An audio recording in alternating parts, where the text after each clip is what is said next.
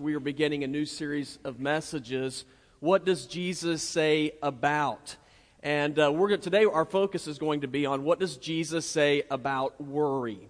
And obviously, as we live in this world, as we're just people, one of the things that we are very susceptible to do is to worry, because there's just a lot of stuff that happens in life, and it it is absolutely out of our control so many times. Now, the reason why we are taking a look at what does Jesus say about, and in particular today, what does he say about worry, is for a very particular reason. And and the reason why is because as we live, uh, one thing that that I've discovered is that everybody has an opinion. Have y'all, have y'all noticed that before? Um, everybody's got an opinion. There are some of you who have opinions like where you think that Uh, that Clemson is bear, better than Carolina, and then and then vice versa. And then there are people who believe that, that Democrats are better than Republicans, and vice versa. And so there's a lot of different stuff we can talk about. We can talk about uh, your opinion and my opinion. But as I am getting older, I think I'm, I don't know if it's because I'm becoming more of a curmudgeon or what. Uh, the fact is, I'm getting to a place now, I really don't care what your opinion is and what my opinion is. And and here's what I'm really hoping to get to. I'm hoping to get to a place where I say, you know, it's not your opinion or my opinion matters. It is what does Jesus have to say? You know, what does Jesus say about this particular issue? About what is right and about what is wrong? And so over the next several weeks, as we go through this series of messages, we're going to take a look and see, see what Jesus has to say about worry. What Jesus has to say about sex outside of marriage. What does Jesus have to say about divorce? And, and a lot of other stuff. Now, we all have opinions in all of these subjects, and my guess is that most of our opinions are, are going to vary from one person to another. And so that's why we're not going to talk about your opinion or my opinion. What we're going to do, hopefully, is take a look and see what Jesus has to say. And so we're starting off with worry. What does Jesus have to say about worry? Now, for some of you, if you see worry as something that you really don't struggle with, or I know some of you guys, you're really laid back and you're just sort of like a roll with the punches kind of guy, and I'm jealous of you uh, because I, I worry often. I have a, a tendency to be a worst-case scenario guy. I mean, I get a cold, and I'm wondering how many weeks will it be until it turns into the Ebola virus. And so I just, I have worry. Now, now, some of us, we, we look at worry as it's sort of like, it's like a badge of honor. Have y'all ever met people like that? You know, I just worry all the time, and we kind of brag about that. But whenever I look in Scripture, that, that is not something to brag about. And the reason why is if we are a follower of Jesus, and yet we are people who are consumed with worry, then what it means is that we are placing our hope and our attention in the wrong place. And so today what we're going to do is we're going to step back and see what does Jesus have to say about worry. And a lot of times we worry because we forget the promises that God gives us in the Bible. Let me remind you of a few of the promises that God gives us in Scripture. John three sixteen, for those of you who have grown up in the church and you're Bible scholars, what is the one of the big things that Jesus promises in John three sixteen? Eternal life. Romans eight, all things work together for good. We are told in Philippians four that God is going to supply all of our needs. Now, those are some hefty promises there. And whenever you look at the promises God gives, eternal life, there's forgiveness, uh, he will supply all of our needs. Guys, when it comes down to it, there is no need to worry.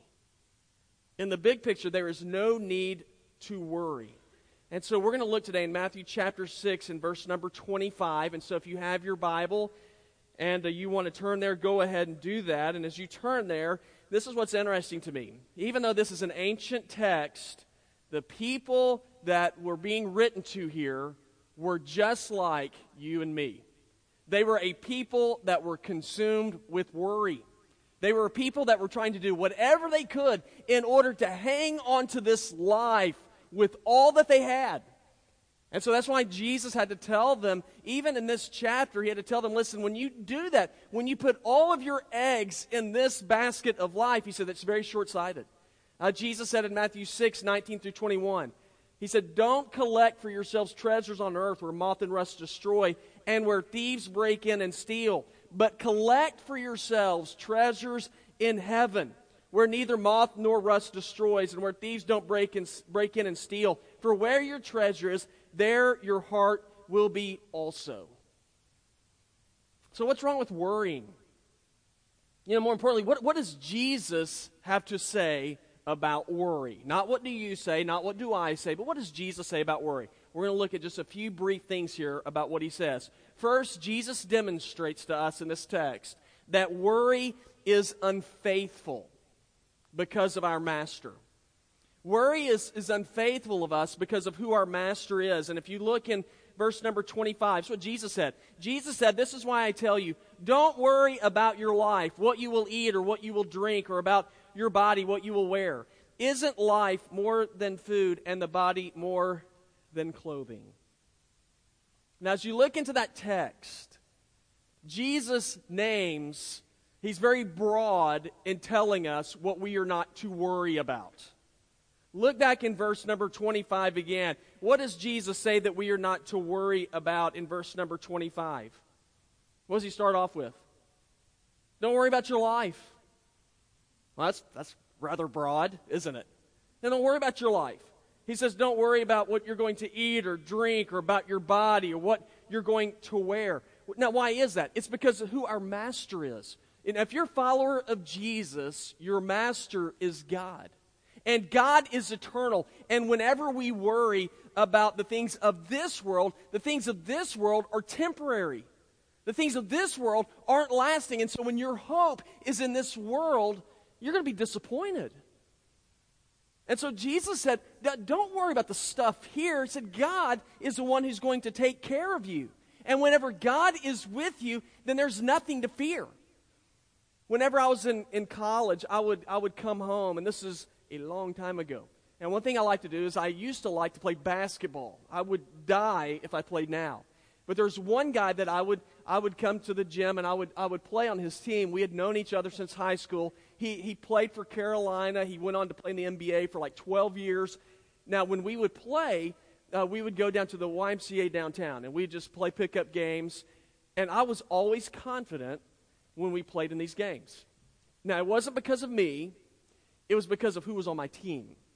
Now, I, I promise you, I never went down there playing that game with a future N B A player worried that we might lose to what at the time what I thought were a bunch of middle-aged hacks, people like me now. And so I never had any fear about it. And the reason why is because the guy I was playing with was unbelievable. He was a great player. Now, guys, in a similar sense, we have God as our master. We have God who stands in our corner. And so there is no reason for us to be dominated by worry and fear when we have Jesus who's playing on our team, when he is the one who's given us all these promises. You see, worry, the things that we worry about, they are never going to be able to dominate and overcome our God, because God stands above the things of this world. But they can come to a place where they dominate our minds. You know, worry can be something that absolutely cripples us.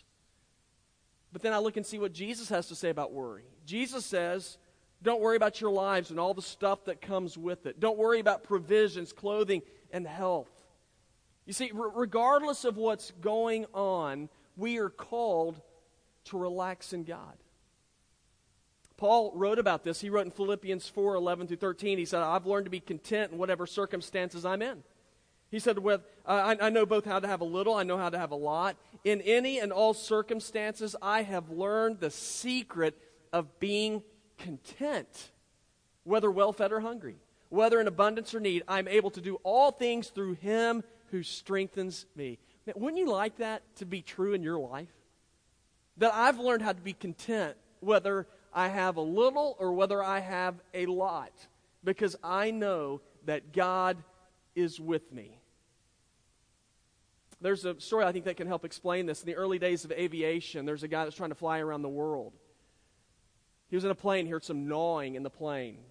Now, back in those days, if a rat got in your plane, he could chew through a cable and cause your plane to go down.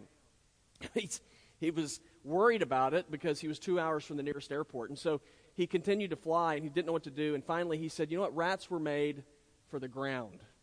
They weren't made for heights. And so he began to climb. He climbed to ten thousand feet, fifteen thousand feet. When he got to twenty thousand feet, he said the gnawing stopped. Two hours later, he was able to land the plane. He said, I got, opened up the, he got under the hood of the plane, looked in there, he found a rat. It was dead. It was made for the ground, couldn't survive in the heights. Guys, that is what worry is. Worry is a rodent in your life. But remember this, worry was made for here.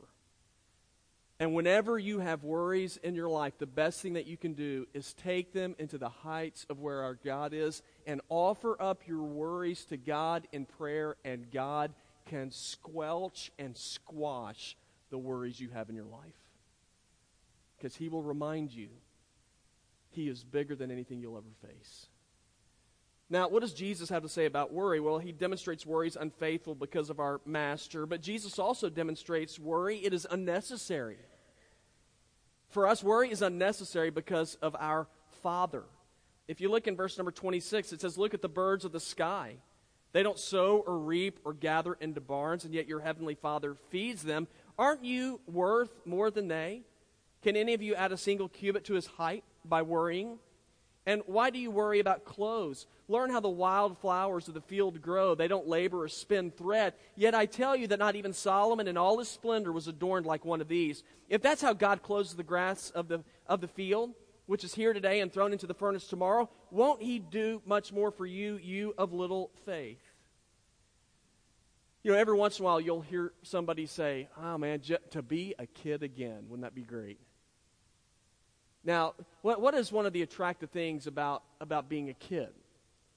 You know, one, one, of the, one of the great things about being a kid, at least for, for mo- I would say probably for a lot of our experiences, I know not everybody, but for a lot of us, is it's sort of like a, a worry-free life when you're a kid. Uh, my experience as a child, I, I, as a kid, I never worried about the mortgage. You know, as a kid, I never worried about car payments. As a kid, you know, I never wondered where my next meal was going to come from. And the reason why is because I, I was blessed. I was able to live in a family and have a father that was able to provide all those things for me. Well, in a, in a very similar sense, Jesus is promoting the same idea here. He's letting us know that when we trust in Jesus, that Jesus will provide you, He can provide you with like worry-free living. In Matthew eleven, twenty-eight through thirty, Jesus said, come to me, all you who are weary and burdened, and I will give you rest. All of you, take up my yoke and learn from me, because I'm gentle and humble in heart, and you will find rest for yourselves, for my yoke is easy and my burden is light. Jesus has already taken care of the great debt that hangs over all of our heads, which is sin. He has an eternal dwelling place prepared for those of us who follow Him. Now, if we if we truly live in, in that and we apply that knowledge to our lives, then we're going to be able to live with joy instead of living a life that is dominated by fear. Now, you might think, well, that sounds nice, but is that really possible? I mean, like in the real world? Can that, can that really happen? Well, in verse number twenty-six, Jesus gives an example of how it's possible. And what he does in verse twenty-six, he talks about the birds, the birds of the sky. You know, the, the um, scientists say there's anywhere from two hundred to four hundred billion birds in the world today. And yet what's interesting is there's so many birds, and yet they don't worry about their... There's, there's not like a bird that wakes up one morning and goes, man, I, I wonder how we're going to make it today. You know, I wonder how I'm going to take care of my family. You know, do I have enough saved up for retirement? You know, I, I, birds don't do that. They have bird brains. You know, so what do birds do? They get up in the morning, and they go out, and they get what they need. Now, who provides that for them? Well, God does. Now, if God provides like that for the birds, you think God's going to provide like that for people? Absolutely. Now, you might say, well, I look at the world today, and I, there's people that are starving. Where's God in all of that? Why hasn't God provided? You know, here's what's interesting to me. And I mean, that's a good question, but here's what's interesting to me. Scientists have said that that uh, we could feed we can feed the entire world three meals a day with only ten percent of the arable land that we have. God has provided. It's just that we as people have sort of screwed everything up. Uh, there, there are those of us who worry, and we worry about, you know, how long am I going to live? Just uh, two weeks ago, I was reading the paper, and the, the president of Google Ventures has said that his goal is to never die. Like, you're not going to reach that one. But that's his goal. And he says, with all of science and technology, he says, I believe that we can extend man's lifespan out to five hundred years. Now, I'm not saying I'm, like, against that. But, you know, if, if you're a person who's not a follower of God, let me tell you something. I really get that. You're thinking, this is all I got. This is the only life that I have. And so I got to do everything I can to hang on to it. But did you know that those of us who are believers, we don't have to worry about that? Y- you know why? We don't have, we don't have to worry about that because Jesus has had victory over death. Listen to what Hosea thirteen fourteen says. It says, I will ransom them from the power of Sheol. I will redeem them from death. Death, where are your barbs? Sheol, where's your sting? First Corinthians fifteen, fifty-five through fifty-seven says something very similar. It says, Death, where is your victory? Death, where is your sting? Now the sting of death is sin, and the power of sin is the law. But thanks be to God who gives us the victory through our Lord Jesus Christ. Christ. Now, Jesus is telling us here that death for a follower of God does not have the final say over our lives. Now, if that is true, and I believe that it is, if that is true, should that change the way you live? You better believe it.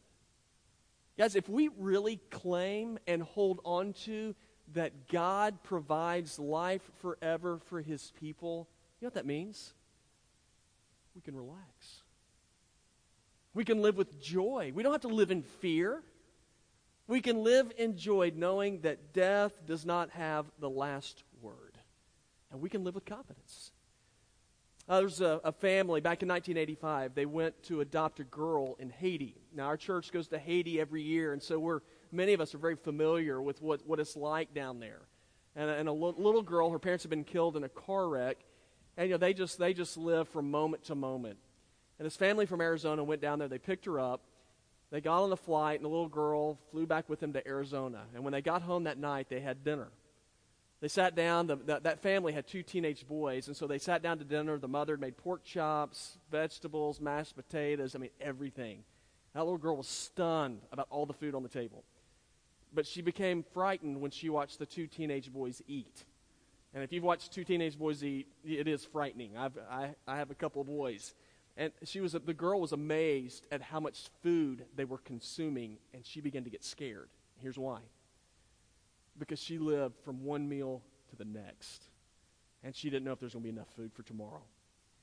The mother noticed it, and so she walked up to the little girl. The little girl explained that she was scared she wasn't going to have anything to eat tomorrow. And so the mother picked her up, and she walked over to the refrigerator, and she opened it up. And it was full of food. She walked over to the pantry. She opened it up. It was full of food. It was then that little girl began to relax because she said, there will be enough for me to eat tomorrow. Now, guys, that, that is what Jesus is telling us. Jesus tells us about worry because he's telling us the refrigerator's full. Now, don't, don't be scared. If you trust in me, I will take care of of you. Now, now, what does Jesus say about worry? He says it's unfaithful because of our master. He says it's unnecessary because of our father. And then this is the last thing. Here's what he says about worry. He says it's unreasonable. Worry is unreasonable to us because of our faith. Last few verses here. Verse thirty-one. Jesus said, don't worry, saying what will we eat or what will we drink or what will we wear? For the idolaters eagerly seek all these things, and your heavenly Father knows that you need them. But... that's what Jesus says. But seek first the kingdom of God and his righteousness, and all these things will be provided for you. You know, so many people live in a constant state of anxiety, and I get it. I mean, you can't watch the news and just, how many of you watch the news now and go, man, I just feel so much more relaxed. You know, I watch the news and I, I'm angry. I mean, it's, I've decided to quit watching it. And you see all the turmoil that's going on in the world, and you see all the junk that's happening. It's easy to live in anxiety, and yet Jesus tells us something that is antithetical to our nature. Here's what Jesus says. Jesus says, don't worry. Don't do it. Don't worry. Philippians four six, it says, be anxious for nothing. That sounds good, doesn't it? You know, I'm worrying right now. What should I do? Don't do it. Well, I mean, you think, well, how do you do that? Now, is that pie in the sky thinking? I mean, is that even possible? Seems unrealistic, but is it? Well, it's interesting. Jesus is telling us that it's actually unreasonable for his followers to worry. Why? Jesus said, if, if I, Jesus told us in Matthew twenty-eight, he said, I will never leave you nor forsake you.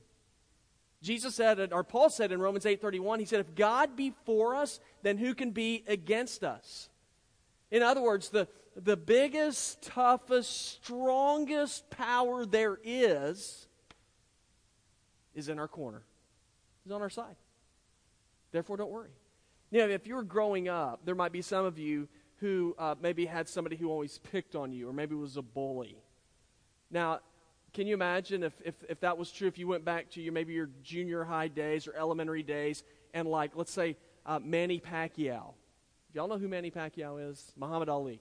Uh, came over to you and said, uh, hey, listen, anytime somebody picks on you, I'm going to be in your corner. You don't have to worry. Now, do you th- would that change? Would that change the way you felt about the bully? And absolutely. Say, so, hey, listen, I mean, you might mess with me, but Manny Pacquiao's going to take you out. I'm not worried about it.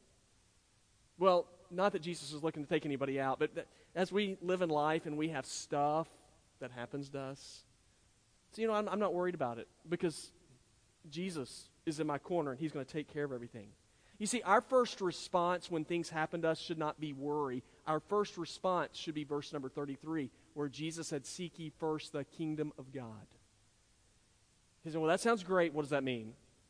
Okay, when you worry, let me encourage you to look into God's word and look at his promises. You worried about you, you're worried about your, your life, about your health, about loved ones who are dying? Look into Scripture and see what Jesus has to say about death and about life in him. You worried about your children whenever they wander away from the path of righteousness? Let me encourage you to look at the promises of God. Let me encourage you to pray for your children and claim your children for God. Now, does this mean that everything is going to turn out peachy keen for us? It doesn't, not necessarily. But it will in the end. It will in the end. Philippians one six says, he who began a good work in you will complete it unto the day of Christ. Okay, here's the question. Do you believe that? If you're a believer, I mean, do you believe that? Will you trust that? Will you trust Jesus to be true to what he teaches us in Scripture? Now, worry is a battle that all of us are going to deal with at one time or another. But as believers, we don't have to live under the weight of worry. Why is that? Three simple reasons. Because of who our master is, because of who our Father is, and because of who our faith is in. What does Jesus say about worry? He don't do it. Now, we do it. And in this life, there are worries that we have. But when you worry, you cast your worries upon God and let him carry them. First Peter five seven, cast all your anxieties on him because he cares for you.